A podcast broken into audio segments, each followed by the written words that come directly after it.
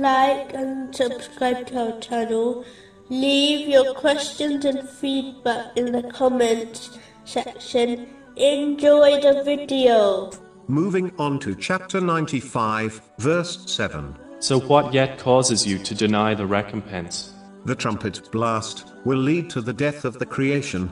This has been confirmed in a narration found in Sahih Muslim, number 7381. The important thing to learn is that this is a call which no one can or will reject responding to. It will lead to the resurrection and final judgment.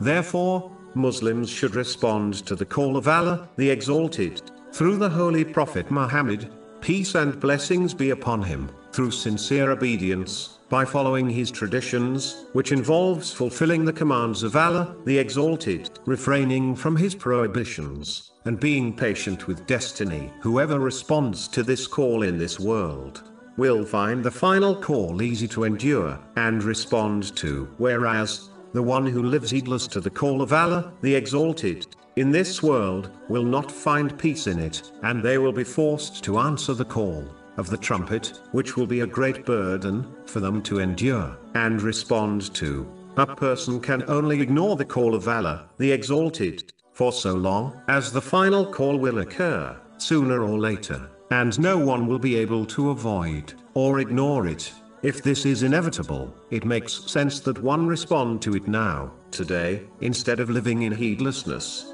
If one hears the trumpet blast, while heedless, no action or regret will benefit them, and what comes after for this person will be even more terrifying.